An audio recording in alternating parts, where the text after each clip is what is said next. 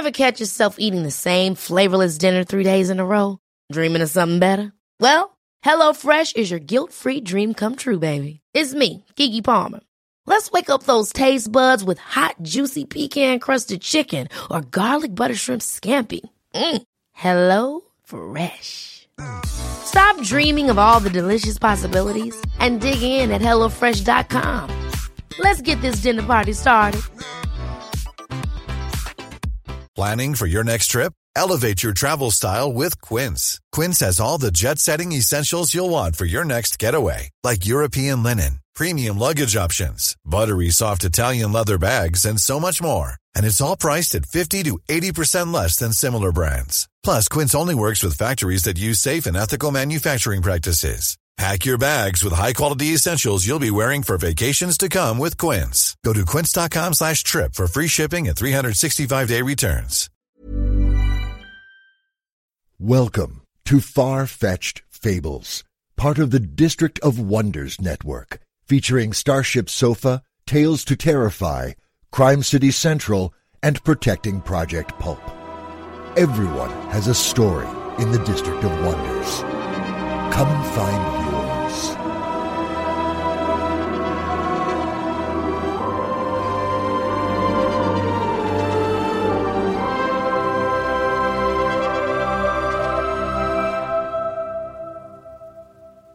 morning, good afternoon, good evening, wherever you are, wherever you're listening from. This is Far-Fetched Fables. Welcome to show number 38. This is our first episode of 2015. I hope you had a great start to your new year. To get things started, we open this week with a darker piece of flash fiction from Haley Lavick, Fool's Fire, followed by our main story, Justice, by Susan Harden.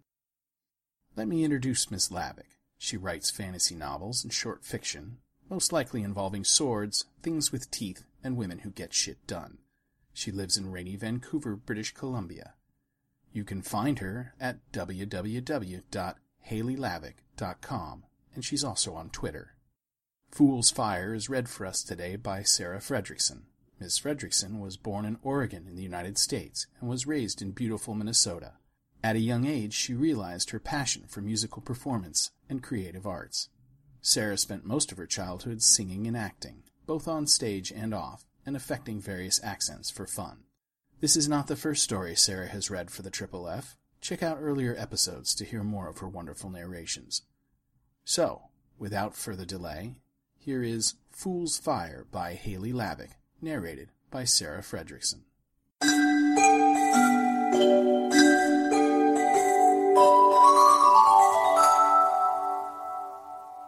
It's the cold mud that wakes me, and the taste of the duckweed in my throat, in my mouth, my nose, my ears. It fills my lungs, creeps behind my eyes. I burst through the slime with a half formed scream.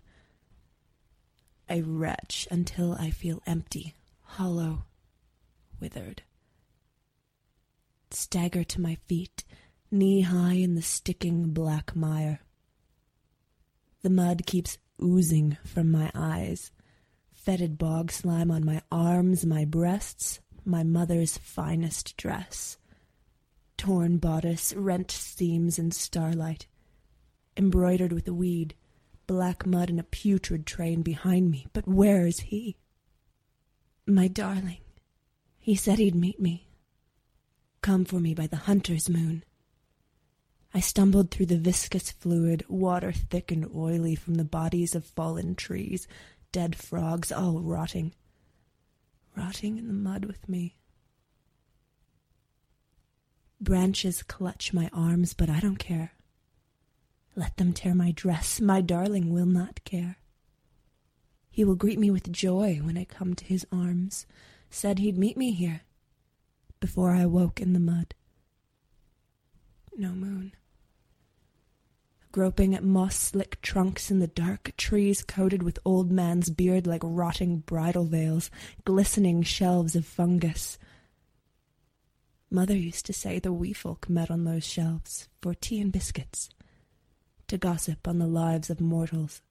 I can hear them laughing now, foolish little rich girl runs off in the night, wakes up screaming in the mud, buried in the mud. I can hear them. Shivering hiccups of sound echoing over the marsh, laughing, mocking. No, singing.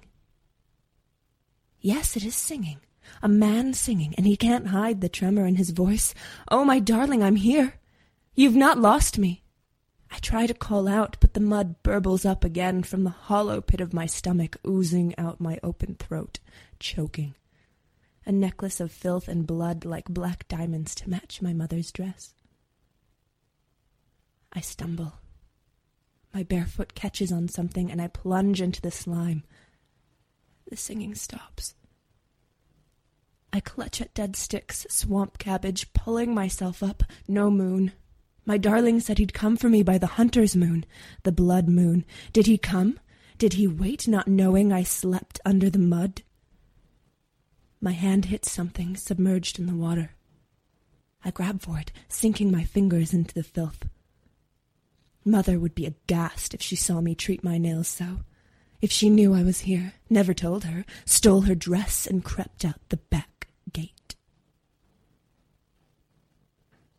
The lamp is thick with slime when I pull it up, caked with layers of residue, rusted hinges, but I still recognize it.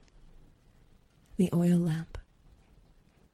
I run my nails over the glass.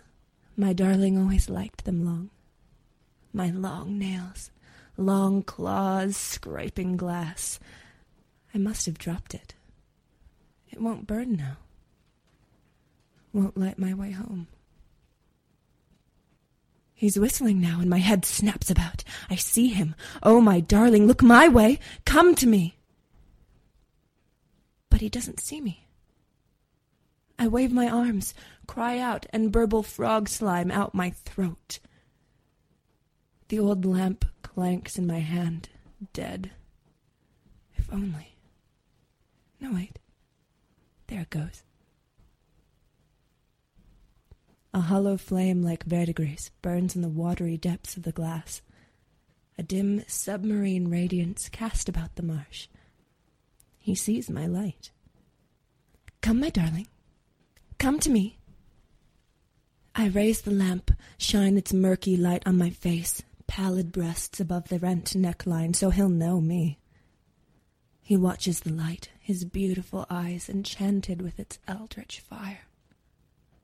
I cannot speak, throat parted like two pliant lips, so I bob the light to beckon him on. Come, come, let me show you where I lay. Come, let me show you why you could not find me. He stumbles, sinks into the water, it swarms up to his chest, gurgles about his arms.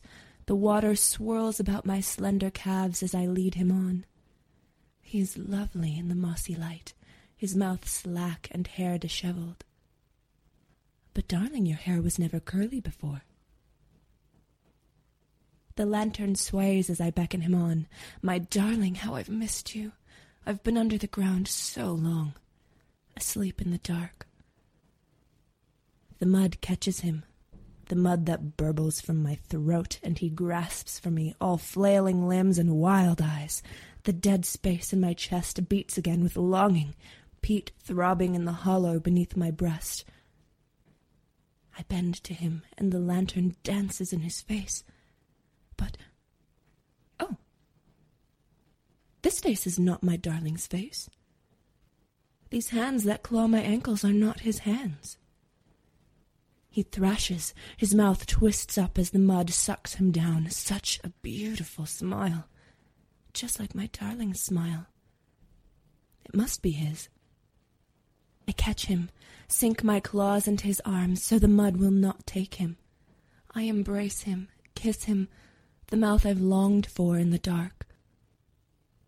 I take my darling's smile, eat it, swallow it, it runs warm and soft into my stomach, filling the hollow pit with blood hot kisses. The rest I let go, give to the mud, so kind to me, sheltering me until my darling's smile found me. When the rest of my darling comes to me, I will collect the pieces, hold them warm inside me until I have them all. My lantern dims, but I know its eldritch fire will dazzle my darling's eyes again. I will wake when he comes near, and I will lead him to me. And piece by piece I will make him whole again.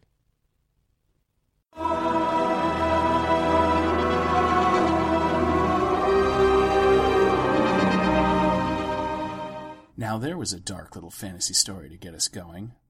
Our main fiction is of a slightly lighter mood if you consider murderous demons and the hunt for justice to be light. Let me present Susan Harden's Justice. Susan grew up on a working farm in the Ohio Amish country, although she's not Amish. Mucking out pig stalls apparently gives a girl lots of time to make up stories.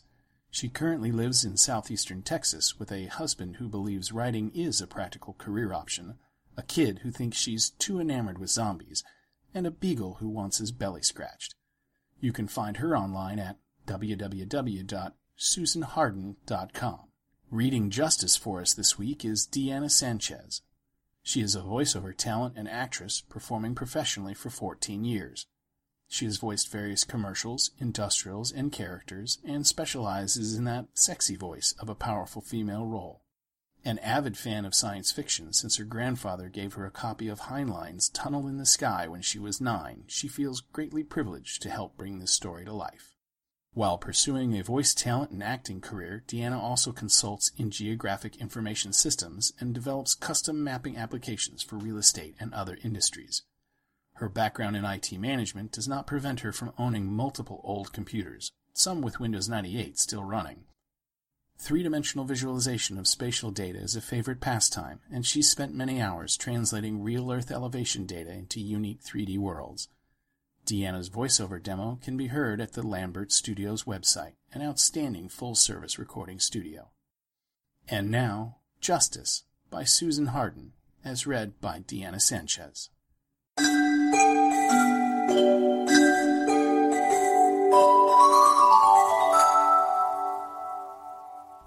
The tinkling bells that lined her cloak announced the girl's presence as I ate my breakfast.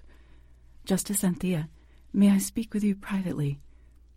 Most Orin were incredibly noisy, but the crowd here grew even more boisterous. It wasn't often a priestess of love addressed a priestess of balance in a public business. Not that I could tell if her cloak was the appropriate red silk, at least, not the way most people saw the color but the clientele went out of their way to speak loudly and ignore us. The dry musk of pigs underlaid her expensive perfume. I spooned the last bit of eggs into my mouth. Even if her odor hadn't given her away, she didn't bother to sit or give her name as an equal should. Maybe she was too cocky about her deception, or she was too frightened. After dabbing the corners of my mouth, I smiled. I couldn't see her face with the heavy veil she wore, but I delayed long enough to detect her bare hands shift from dark gold to bright orange as they heated with her nervousness. I should have waited for Luke to return from the bathhouse, but curiosity got the better of me. Of course, sister. I held out my own hand, which she took and assisted me in rising from the bench, just as anyone with decency, or the appearance of such, would help a blind woman to her lodging. We carefully climbed the steps to the room Luke and I rented for the week, her to demonstrate her solicitude to the crowd in the common area, me to maintain the illusion of my sightlessness. Once we gained the second floor and I released my hold on the banister, my free hand slipped into the folds of my robes and grasped the handle of my dagger. I led the way into the sleeping chamber. Justice, I have. To anyone else, my actions flowed so fast they would have seen magic with a swift kick, I shut the door. Before it slammed, I shoved the girl against the cheap plaster that covered the walls, my left forearm pressed against her throat. The tip of my dagger flipped up her veil before the point settled at the fragile join of her ear and jaw. I didn't need her sharp gasp to know my hood had fallen back with the speed of my movements. Goddess, what are you? The tremor in her voice matched the rapid throb of her artery under my blade. Everyone expected the milky white orbs of the sightless, like the rest of my order. Only Luke ever had the courage to tell me that no human's eyes were the color of blood. A better question is why a pig herder thought she could pass for a priestess of love. Please forgive me, Justice. I didn't know how else to seek your help without the entire town. Her sob could have been faked. You know the penalty for impersonating a priest or priestess of the Twelve, I ground out. Who did you steal the robes from? I didn't take them. They were my mother's. I jerked away from the girl. I knew better than to release a potential threat. Thirty years of blasted training. But her mother hadn't sold her, the way my mother had sold me at the tender age of three winters. The hiss of steel on leather whispered on the other side of the door. No doubt the inn's patrons had enjoyed telling the story to Luke when he returned from his errand. I touched his mind and warned him of our guest. He sheathed his sword and slipped inside our room. Maybe you'd better start at the beginning, child. The rumble of his voice at my back reassured me. The girl edged around me. My lord, I. I need your help. My betrothed had been kidnapped. Wonderful. A cock and bull story. Why haven't you gone to the magistrate's office? Her hair rustled as she looked at me, then back at Luke. His own parents did the deed, Lord, Lady. He is Marco Damara. A bitter laugh erupted from my throat. A pig herder promised to the scion of one of the richest families in all of the land of Isra? You really expect us to believe that load of. Luke cut me off. You understand I will truth bind you? Yes, my lord. It was the first time I heard confidence in the girl's voice. In less than three heartbeats, Luke had muttered the words of his spell. Brilliant oranges, reds, and yellows of active magic surrounded the girl. She sat on the edge of our bed. The slide of skin over skin as she rubbed her hands set my nerves on edge. I am Katerina de Love. My mother kept me after my birth eighteen winters ago, and I served as her handmaid until her death from the wasting sickness last summer. I have no great magics, nor did I wish to stay at the temple. My small talent is in the care of animals. I am. Her voice faltered as the spell prodded her. Was apprenticed with Jovis, the city's veterinarian. I met Marco last fall. His horse had broken a leg in a hunting accident, and I healed the poor creature. Luke whistled, a high, surprised sound. My estimation of the girl tilted. A true healer had more than a little talent. Katerina didn't seem to notice our reactions. He courted me. I told him I had no dowry than the death gift from my mother, but he said it didn't matter, that he loved me no matter the difference between our stations. I was to meet him at the Wilding God's clearing two nights ago. He wasn't there, but Mistress Damara was. She said that I would pay for seducing her son, that she and her husband would ensure I never saw him again. That, if by happenstance we did meet, he would not know me. Yesterday morning, Master Jovis released me from my contract. He said I could sleep in the pig barn last night, but it would be best for both of us if I left the city. Katerina's voice turned hard. The Damaras owned the magistrate. He would not help if I had gone to him. Brother Cam sent me to you. Disguised as a priestess? No, that was my idea. Once her story finished spilling, Katerina sucked in a wretched breath and began sobbing in earnest. I questioned her for nearly half of a candlemark, but her story did not alter one whit, nor could she give us more details. I sat down next to the girl, her sobs now reduced to hiccups. She not so subtly scooted away. I couldn't falter. The reaction to me, to my eyes, was due to my own foolishness. There may not be anything we can do, I said. It may be as simple as Marco's parents threatening to disown him if he continues with his plans to marry you, and he buckled to their wishes. But Marco isn't like that, We'll look into it. That is all I can promise. I reached into a pocket of my robes and produced two gold pieces. Go to Nestine. That's the next stop on my circuit. Tell the adherents at the Temple of Balance I sent you and wait for me. Nothing more. I'll be there next week with my findings. She bobbed her head. It is more than I expected. After a moment's hesitation, she whispered, About my own transgression, Justice. I discover you've impersonated a priestess again, and I'll behead you myself. Yes, Justice. The acknowledgement was my only thanks. Luke received a hug from her before she fled through the sleeping room's door. He sealed the door behind the girl and cast a privacy spell.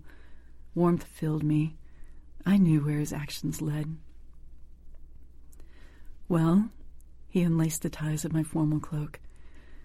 I sighed as he eased the material from my shoulders. The girl's only telling the truth as she knows it. She's low on facts and high on conjecture. A veterinarian is not going to release a true healer from her contract without cause or some damn good incentive.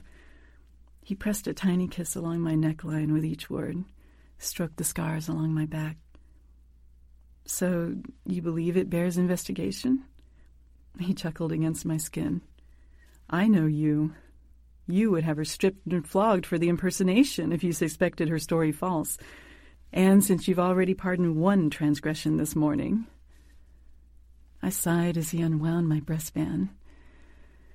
Whatever happened to the days when our vocations fought demons and otherworldly menaces instead of dealing with jilted lovers? Maybe the goddess is trying to teach you patience with boring cases. I slapped at his hands. Luke, we have to be at court by third morning. My protest was token, and we both knew it. It is only second hour. We have plenty of time. As if he cued them, the city bells rang. I sighed and let him press me to the bed covers. The port city of Oren was far too big not to have its own temple adjudicator. After the elderly resident justice had passed in the spring, the Reverend Mother assigned Oren to my circuit. I couldn't say she ignored my entities or those of Cam, the old priest at the Temple of Light across the city's main thoroughfare. She always sent us both polite replies that she searched for the right candidate for the position. Even though I spent a week out of every month in Oren, I wasn't insane enough to take up residence in the temple facilities. The minute I did, the old hen would permanently assign me the position, and Luke and I would be parted forever. Besides, this city held too many bitter memories. Per my usual, I heard the capital cases first that morning.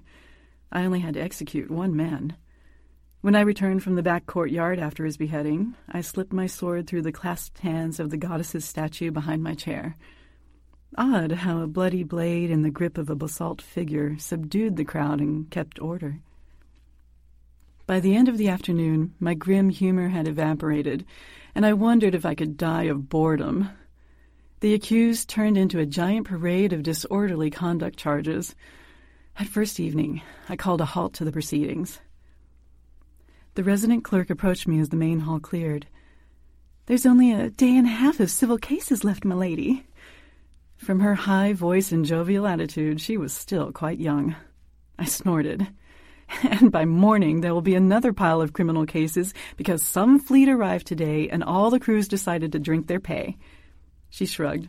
Sailors, milady. Luke approached and handed me my clean sword. Ready for evening meal? Bless him.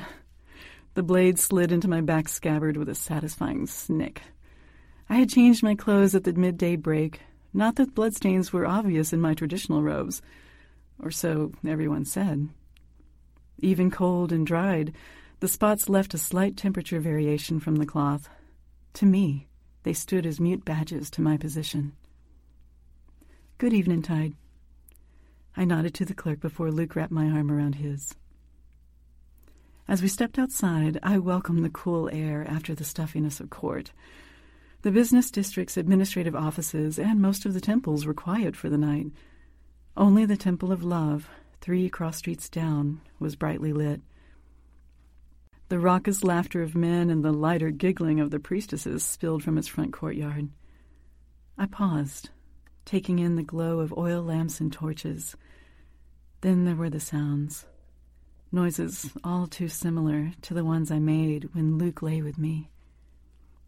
Sentimental, Justice? He whispered in my ear. No, I'm thankful my mother sold me every time I pass one of those places.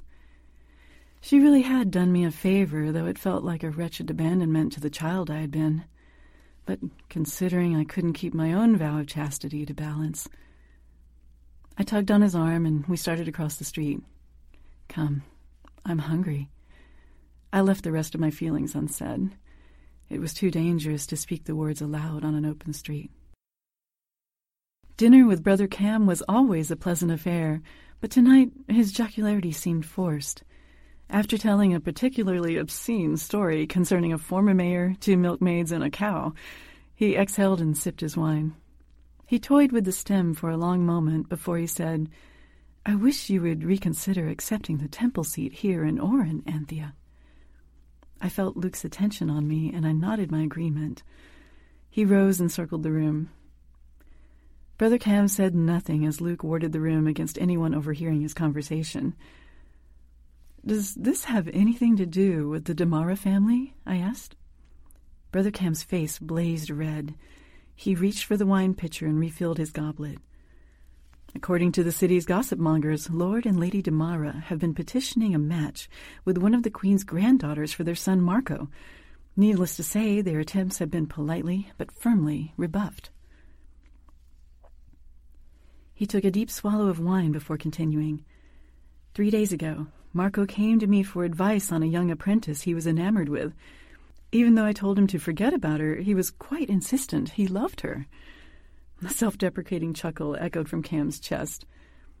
I asked him why he didn't seek the guidance of the priestesses down the street. He told me he needed straight answers, not flowery speech. And? I prompted. Brother Cam looked at me squarely, one of the few who knew the truth about me, and was unafraid to gaze upon my failed attempt at sight. I told him if he was serious, he would collect any money he could lay his hands on and flee with his paramour to Kent.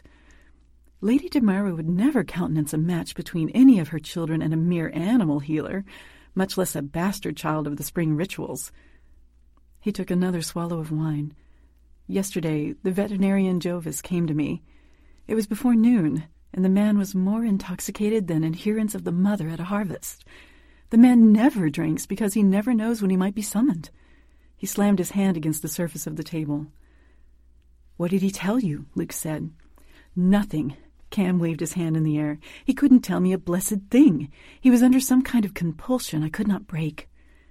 He stared at the tapestry of light decorating the far wall. He tried. God help him, he tried to tell me, but I found a secondary spell designed to kill him if he managed to defeat the primary compulsion. This morning, Marco's paramour showed up on my doorstep. Luke relayed our own encounter with Katerina. Cam grunted and poured another goblet of wine. My palms formed a blade, and I rested my chin against my fingertips. This doesn't make sense. Why go to such lengths to stop Marco? Oh, the story gets better. Anger coated Cam's words. Shortly after I sent Katerina to speak to you, Lord Damara arrived, claiming Marco wishes to take temple vows. He's of age, is he not? Luke said. Yes, Cam shook his head. I cannot refuse an honest supplicant, but. Luke's own rage flicked at the back of my mind. Katerina's story fell into place. The Damaras had set a very neat trap for their son. None of the temples would condone a memory block of this type, not even those of the god of thieves. Only a second rate sorcerer would agree to such a perversity, therefore, the spell would eventually fail. By the time poor Marco realized what had happened to him, he would be sworn to the god. And only the temples of light and balance required their priests and priestesses to remain chaste. Coldness swept through me, though I wasn't sure if it was concern for the young lovers or mine and Luke's own violation of our vows. Do you have the list of non temple affiliated talents for Oren? Cam pulled a scroll from his robes and handed it to Luke, who read off the names. Part of me was pleased Katerina had done the smart thing and registered. The rest of the practitioners listed bore some thought. They ranged from a minor prince with limited talent and no hope for the throne to several bastards from the other temples. I stood. Thank you for your hospitality, Brother Cam, but it is getting late. Thank you for listening to my nonsense. Relief danced along the old man's words. if I can be of assistance. I squeezed his hand. You've been more than enough help. Brother Luke? We paused at Cam's querulous tone. Yes? I'm grateful for your assistance, but my old bones cannot perform this office much longer. If Justice Anthea decides to settle in Oren, may I present your name to the Reverend Father as my replacement? Luke tilted his head. I would be honored, brother. Luke paced our room at the end. Every curse word in the records poured from his mouth. I sat cross legged on the bed and rubbed my temples at the growing headache. His tirade was difficult to shut out, made meditation impossible. Any hope that your tantrum will end soon? He paused in mid step. It's one thing when your parents sell you to the temples, but this is illegal. I'm not disagreeing with you, but we need to find Marco before the memory block is performed. The Damaras have had to rush, haven't thought out their plan thoroughly. And why punish Marco instead of quietly killing Katerina? This type of revenge is too personal. A way to keep the other Damara children in line? Make them work harder at seducing a member of the royal family? Maybe. Read the names to me again. The parchment rustled, a counterpoint to Luke's bass as he repeated each name on the list. He tossed the scroll on the bed. It's too many. We don't have time to check out each one. We can try a tracking spell on Marco. I pressed my hands together and rested my elbows on my crossed knees. If this unknown sorcerer has a lick of common sense and any real power, he is shielding both his presence and Marco's. If we try to track either of them, it will alert our unknown idiot that we're looking. And if he can't perform the memory block in time, he may decide slitting Marco's throat and fleeing is his best option for survival. The Wilding God's clearing? Lady Damara? I smiled. That was my thought. The bells rang.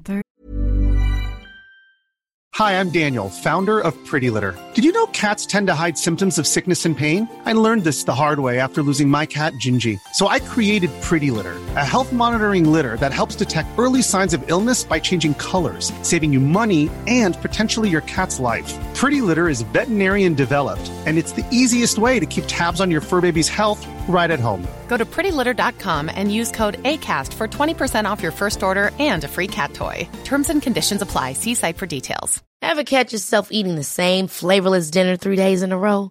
Dreaming of something better? Well, HelloFresh is your guilt free dream come true, baby. It's me, Keke Palmer. Let's wake up those taste buds with hot, juicy pecan crusted chicken or garlic butter shrimp scampi. Mm. Hello Fresh. Stop dreaming of all the delicious possibilities and dig in at HelloFresh.com. Let's get this dinner party started. Hey there, it's Michelle Norris. I'm host of a podcast called Your Mama's Kitchen. When I travel, I'm usually looking for a way to find a taste of home when I'm not at home. And one of the things I love to do when I am at home is entertain. And Airbnb allows me to do that. When I was in California recently, I rented a house that had a great kitchen. And when we were sitting around the table, we we're all thinking, we're in someone else's house. Someone could be in all of our homes as well. If you have a home, but you're not always at home, you have an Airbnb. Your home might be worth more than you think. Find out how much at airbnb.com/slash host. At night while we crossed the city, black trousers and long sleeved tunics allowed us to blend with the shadows. As for evading the night watch and accessing one of the city gates, three generations of peacetime in Ishra made the men and women a little too complacent.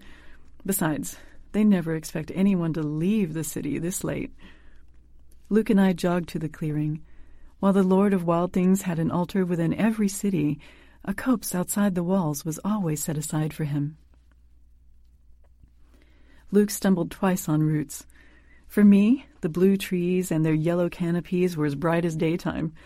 Sometimes I suspected he teased me when he claimed the trunks were brown and the leaves green to him. However, I had no doubts that nighttime for him was like the dark to which I was born. Here? he asked when we reached the clearing. I looked up at the bright red owl perched on the branch above us. Only if you want droppings down your collar. Luke grunted and followed while I found an appropriate spot. I sat cross legged, my hands on my knees, and concentrated. The matrons of my order say that in the beginning the universe was perfectly balanced, and that in the end perfect balance will be achieved again. Translated, their teachings meant we could see the past, and sometimes even the future. What we needed was two nights ago Katerina's meeting with Lady Damara. Cold filled the glade as I plucked the strings of time. Luminous eyes and hot bodies surrounded us. This was not my goddess's place, and the wild creatures watched.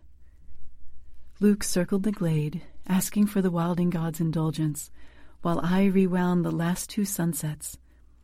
Ghostly figures, both human and animal, entered and left the holy circle, all of them walking, hopping, crawling backwards. I would have laughed if a young man's life and soul weren't at stake. There, Luke said. Hold there. I saw nothing but shadows. However, he moved quickly, marking the spot with his own magic.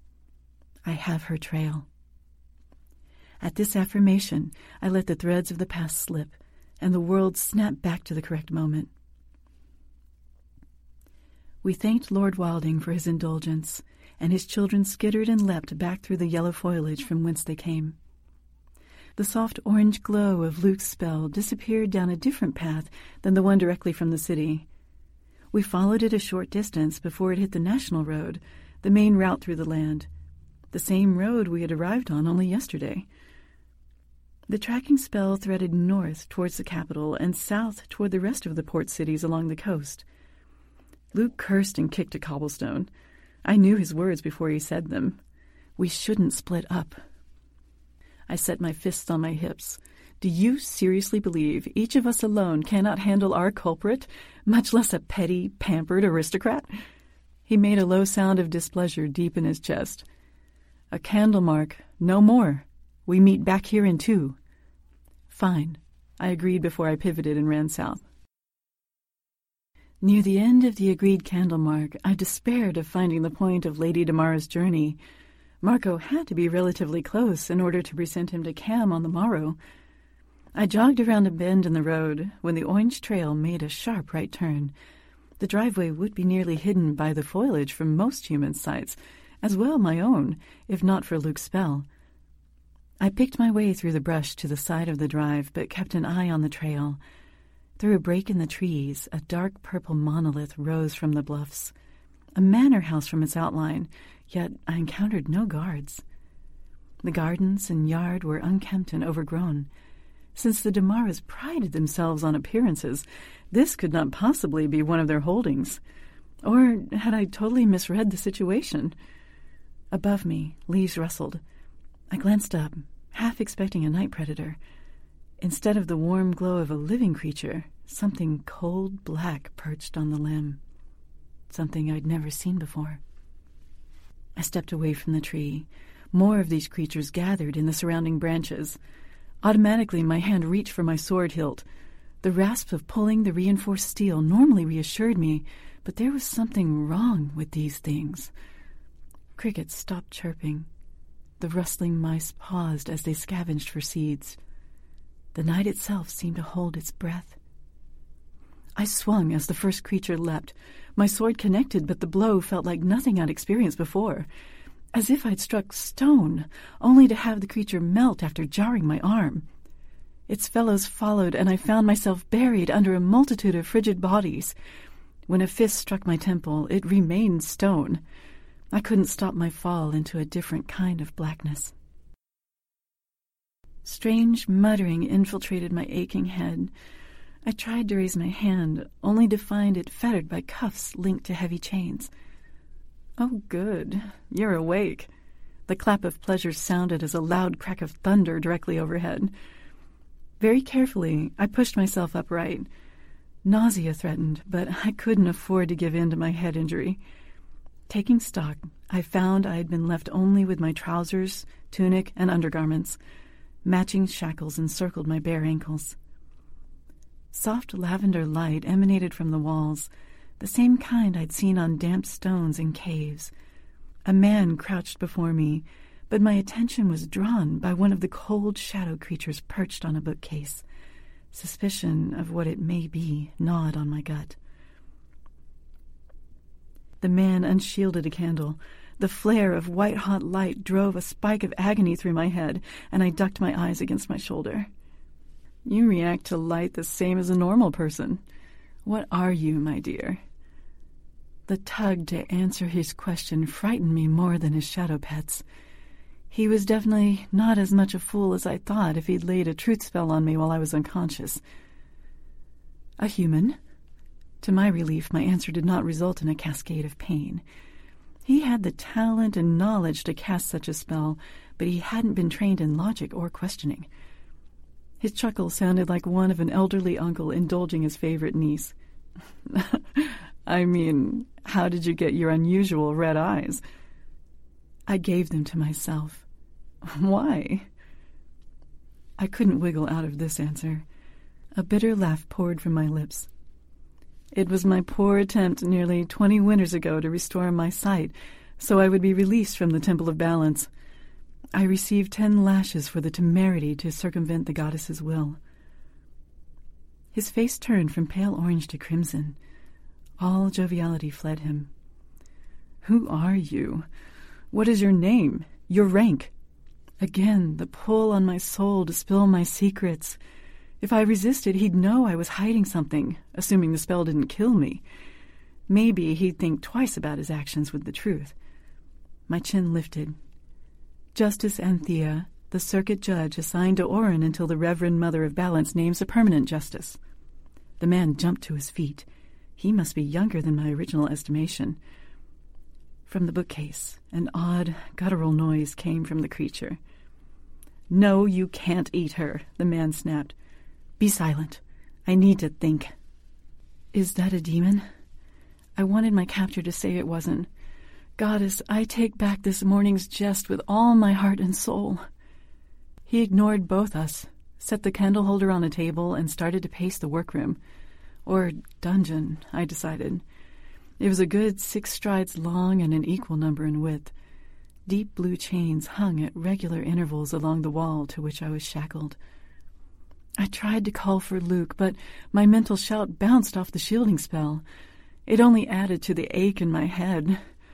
The demon, for surely that is what it was, growled. Since he'd already decided he wanted to eat me, I took his warning under due consideration. Interesting that I didn't recognize it, but the descriptions of demons were based on normal human sight. I needed to add my observations about complete lack of body heat to the temple's chronicles. If I survived the night, that was. From the occasional word I picked out from my captor's muttering, he had schemed as far ahead as Lord and Lady Damara, which is to say, barely at all. Might I make a suggestion? He halted, and from the odd feeling on the back of my neck, he glared at me. What? You were planning to block Marco Damara's memory. If you haven't yet, you should cast a spell on us both. Why would I do that? I was correct in my original assessment that he was an idiot. However, it didn't make him any less dangerous, and I needed to buy time for Luke to find us. I sighed if neither Marco or I remember you, you cannot be charged with kidnapping or holding us prisoner. We both live, and you still get your payment from Lady Damara. I already received my payment in advance. I am not stupid. I sent a silent prayer of thanks to the goddess that he didn't phrase his words in the form of a question. And you won't be hunted like a dog for murdering a priestess, I pointed out. He turned to the demon. Bring the youth in here and do not eat him. The demon jumped down from the bookcase. Instead of exiting the room properly, it seemed to dissolve before it slid through the crack between the door and the frame. Interesting. Hopefully, the creature would take the time to open the door when it returned with Marco, or my efforts to keep the boy alive would be for nothing. What is your name, sir? Uh-uh. My mysterious sorcerer waggled his index finger. I'm not falling for that. I gave him a smile, as polite of one as I could muster. I would need your true name to cause any mischief, I shrugged, and became painfully aware of a huge bruise on my shoulder. However, I didn't let the smile waver. Besides, I won't remember the name you give me anyway. Who knows you are here? My smile fell. Only you and your demons, I said. Thank the goddess he couldn't properly ask a question. All you have to do is leave me on the national road with the gear I came with, and you'll be perfectly safe. He made a derisive sound. If you are a circuit justice, where is your partner, priest of light? I clenched my jaw. The pain started in my belly, similar to eating the obscenely hot peppers of the arid regions of Kent. It quickly escalated to what I suspected a glowing poker shoved through my gut would feel like. I fell to my side. My body curled into a ball. Heading north on the road, tracking Lady Damara, I gasped. Stupid, stupid bitch. It took a moment for his meaning to penetrate the dissipating haze of pain while he shouted for his demons. He referred to the noblewoman, not me. I pushed myself back to a sitting position. If only he'd leave the dungeon, I could pull out one of my remaining hairpins and pick the goddess' forsaken locks. Instead, the door swung open with such force it crashed into the stone wall. Two of the demons dragged in a struggling man, I was sure the third demon behind them was the one who desired to pick his teeth with my bones. From the hot bruises on the man's face and hands, he'd fought his captors. He shouted imprecations at the demons with every step they took until he was chained next to me. Marco, it will be all right. He grew silent at my attempted reassurance and addressed our captor. Are you insane, Samael? Did my mother pay you to kidnap her as well? Now I had a name, one Luke had read from the list. Shut your mouth, Samael shrieked, or I'll have the demons eat your tongue.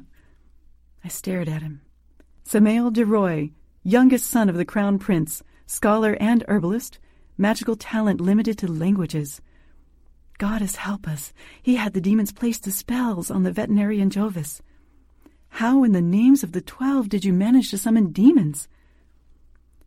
Jealous because I can, priestess? he hissed. Not particularly, I winced as I replied. Bloody sword, this truth spell will be the death of me. Actually, I'm impressed. All such texts were supposedly destroyed by the temples a century ago. My fawning tone hit his ego just right. I found a tome tucked away in the rare books section of the Capitol Library. I translated a few phrases, realized it was a grimoire on the forbidden magics, and smuggled it out. But, Prince Samael, why bother with this child? I gestured at Marco, when you can command demons. I need the money. His boasting shifted into whining. Do you have any idea of how expensive summoning and feeding these things are? An awful suspicion grew in me. Do Marco's parents know about the demons? Of course. Samael's confidence chilled me more thoroughly than the demon's touch. Holy Mother, Marco swore. They want you to raise a demon army for them once I'm out of the way. I wanted to kick the youth for giving voice to my fears. We were both dead now. Samel slowly shook his head. I'm so sorry for both of you. I'll make this as easy as possible. He pulled a knife from the work table. My dagger. I curled and pretended to cower against the wall. I prayed there was enough slack in my chains, prayed that the stories I heard as a child, that the demon's weaknesses were true. I had to be faster than the three demons in the room. He approached me and reached for my hair. I slammed my heels into his knees. With a sickening crunch, tendons tore and bones shattered. He screamed. My dagger slipped from his hand as he collapsed and clattered against the stone floor. I swept one of the arm chains around his throat and yanked him against my chest. The first demon, the one who wanted to taste my flesh, crouched inches from our faces. Back away or I snap his neck, I growled. It huffed before it said something to the others in their guttural language. All three edged away from us. Their actions confirmed one of the old tales. They needed the sorcerer who summoned them alive in order to remain in this plane. And if I killed a member of the royal family without benefit of a trial, I'd find my neck on the business end of another justice's sword. The problem of getting Marco and myself out of this dungeon persisted. I rolled the possibilities through my mind, a process that became more difficult by the moment for reasons that had nothing to do with Samael's hoarse cries. With a sickening realization, I understood my situation. My head injury was worse than I originally suspected. Blood pooled inside my skull, and the growing pressure would kill me if we didn't escape soon. Where's the key? I tightened and released the chain to gain his attention. If I tell you, you'll kill me, he whimpered. Telling the idiot he was dead already wouldn't improve the situation.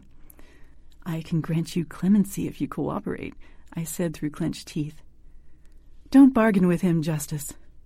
From the corner of my eye, I found Marco had already picked the locks to his wrist cuffs. God has blessed the boy. He'd had the presence of mind to snatch my dagger when it fell. The steel would be ruined once he was finished, but I didn't care. It was by far the least of our worries. Marco quickly released the locks on my shackles while I kept a tight hold of the chain around Samael's neck. He stayed close to me when the demons started muttering under their breath. I need your help to lift him, I whispered.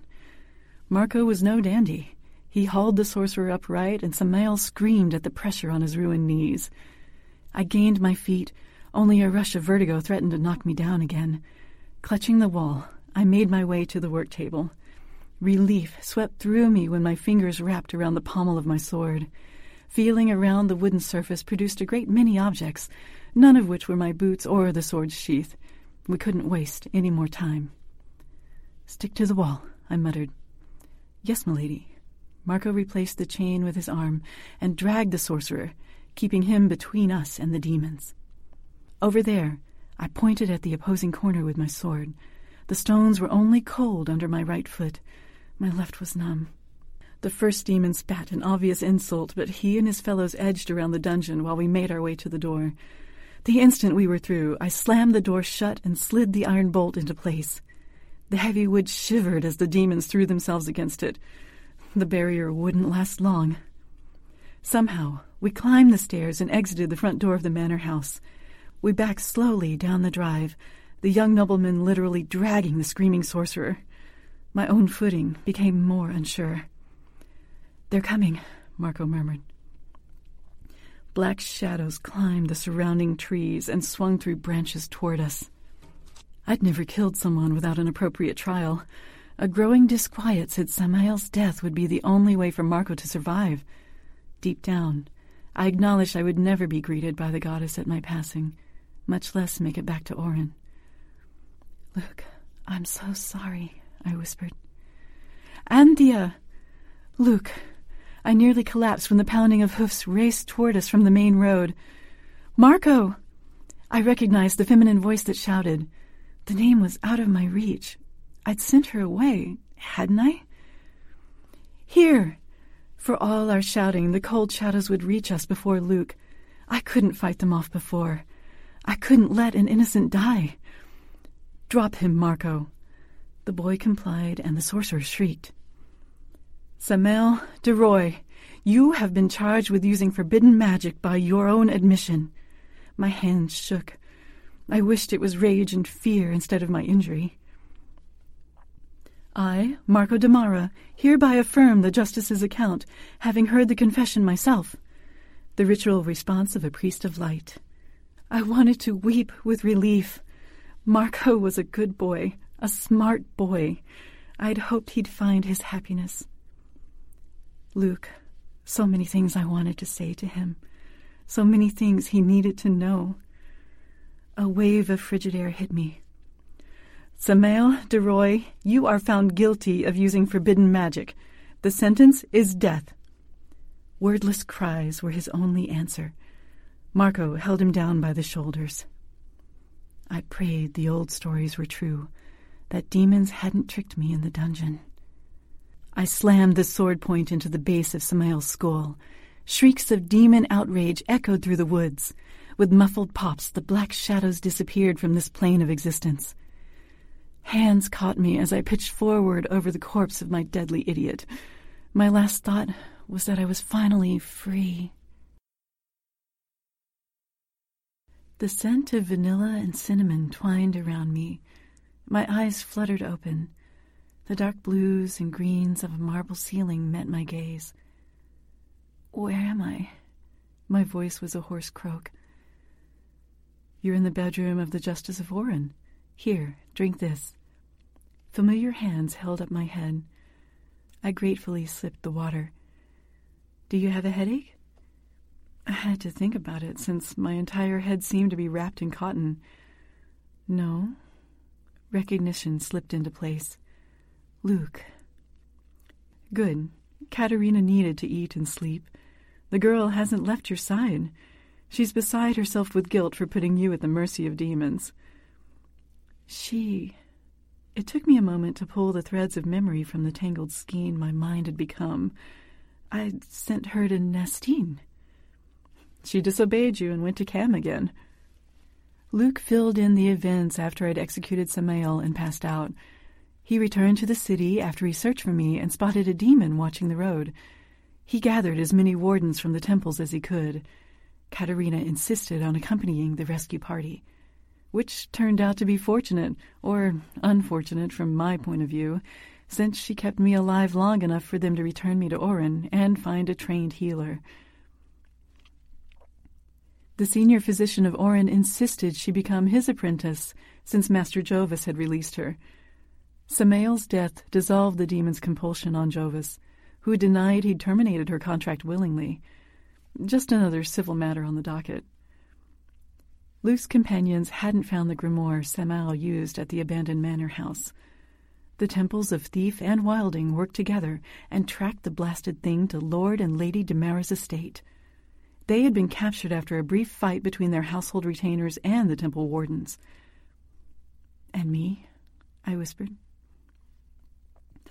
Technically, you're under house arrest for the murder of a member of the royal family. The Reverend Mother of Balance arrives later tonight. The trials will be tomorrow. The noise from the crowds that thronged outside of the Temple of Balance echoed in the cavernous interior until the Reverend Mother ordered the main doors closed. A trial for treason outside of the capital was unusual. Two on the same day was unprecedented.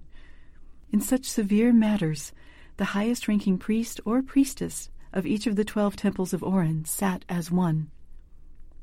Like the Damaras, I stood in the accused box, stripped of all the accoutrements of my rank. Instead, I wore a plain gray shift. No hood covered my face this time. The whispers were equally divided by the Damara's attempt to seize the throne through the dark magic and my appearance. Even the wardens guarding us looked uneasy. I could feel Luke sitting with the rest of the spectators, but I didn't dare look in his direction. The milky white eyes of the Reverend Mother bore into me for a moment before she banged the hilt of her sword on the altar to begin the proceedings. The first trial took less than a candle mark. Brother Cam stood and read the verdicts. The only thing that saved Lord Damara from a death sentence was he didn't know about the demons, and he certainly didn't know his wife had stolen the grimoire from Samael.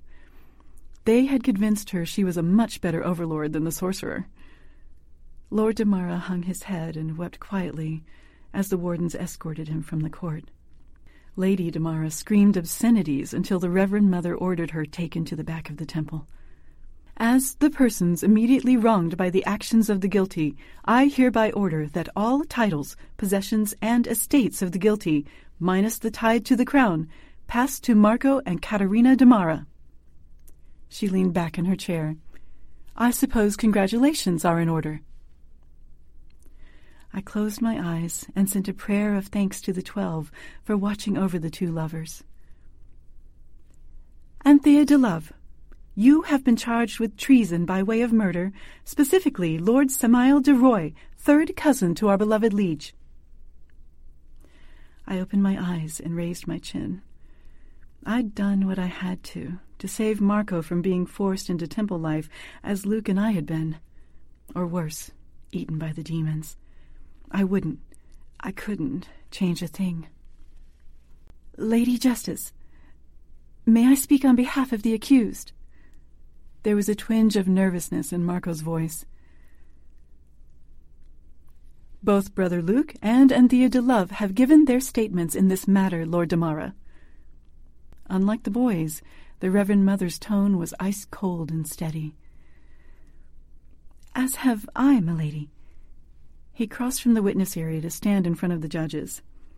If it weren't for Justice Anthea's quick thinking, we'd be neck deep in another demon war. Surely this court can take the good of her actions into account. Justice should be tempered by mercy. Do you presume to lecture me in my own hall? Everyone, including the rest of the judges' panel, cringed at the echoes against the marble. No, milady. I ask for clemency. Oren has been without a permanent justice for a quarter of a year. I swear responsibility if you would appoint Justice Anthea. No, nausea threatened. Surely the demons had hit Marco on the head as well. The gallery of spectators erupted at my outburst. The Reverend Mother pounded her sword pommel repeatedly for order before the crowd settled. Do you understand what you are offering, child?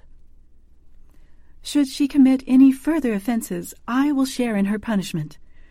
This time his voice rang out like a confident nobleman's. The Reverend Mother turned to me. Anthea de Love, you have tried to escape service to our goddess from the time you could use a privy by yourself. You should know by now it is not that easy. Gleeful satisfaction danced in her words. Unless any of my colleagues have objections? A collective murmur of agreement issued from her fellow judges.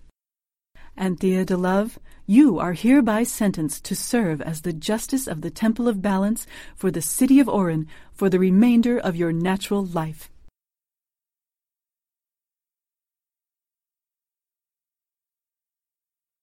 Four days later, Luke and I were riding to Nastine.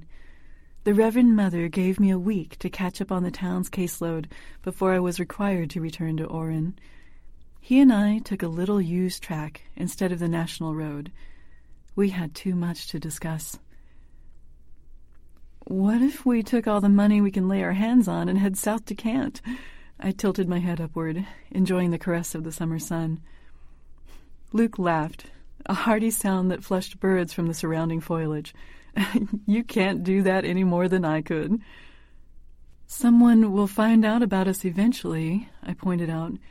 If you take the permanent position in Oren, discovery is even more likely. what makes you think someone doesn't already know? His words were so soft I barely heard them over the clomping of the horse's hooves.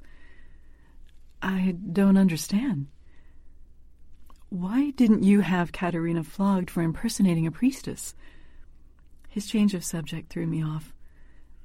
That had nothing to do. Maybe it does. So why didn't you? It wasn't a truth spell that tugged at my heart. Maybe because I hoped someone would show us compassion someday. Then I understood. Neither of us said anything more the rest of the ride to Nestine.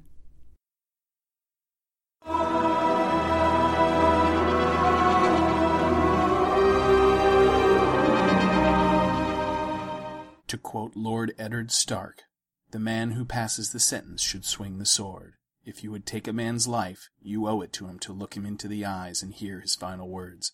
And if you cannot bear to do that, then perhaps the man does not deserve to die. Sounds to me like justice prevailed in the end. And with that, this brings us to an end of our first show for 2015. Please remember that Far-Fetched Fables operates under a Creative Commons Attribution Non-Commercial No Derivatives 3.0 license, which means you can download the contents and share it all you like, but don't change it or sell it, and be sure to give credit where credit is due. All of the copyright remains that of the authors. If you like what you hear at Far-Fetched Fables, please consider making a donation to the District of Wonders. The button is on the website. If you'd like to share your thoughts on this or any of our stories, you can leave your comments on the Triple F website. Until next time, be well. Bye now. This presentation has been brought to you by the District of Wonders Network. dedicated to podcasting the finest genre fiction. You can learn more about the District of Wonders and their many literary productions at their website, www.districtofwonders.com. Thank you for listening. Planning for your next trip? Elevate your travel style with Quince. Quince has all the jet setting essentials you'll want for your next getaway, like European linen, premium luggage options, buttery soft Italian leather bags, and so much more. And it's all priced at 50 to 80% less than similar brands. Plus, Quince only works with factories that use safe and ethical manufacturing practices. Pack your bags with high-quality essentials you'll be wearing for vacations to come with Quince. Go to quince.com slash trip for free shipping and 365-day returns. Hold up. What was that? Boring. No flavor. That was as bad as those leftovers you ate all week. Keke Palmer here, and it's time to say hello to something fresh and guilt-free. Hello Fresh. Jazz up dinner with pecan-crusted chicken or garlic butter shrimp scampi. Now that's music to my mouth. Hello Fresh. Let's get this dinner party started. Discover all the delicious possibilities at hellofresh.com.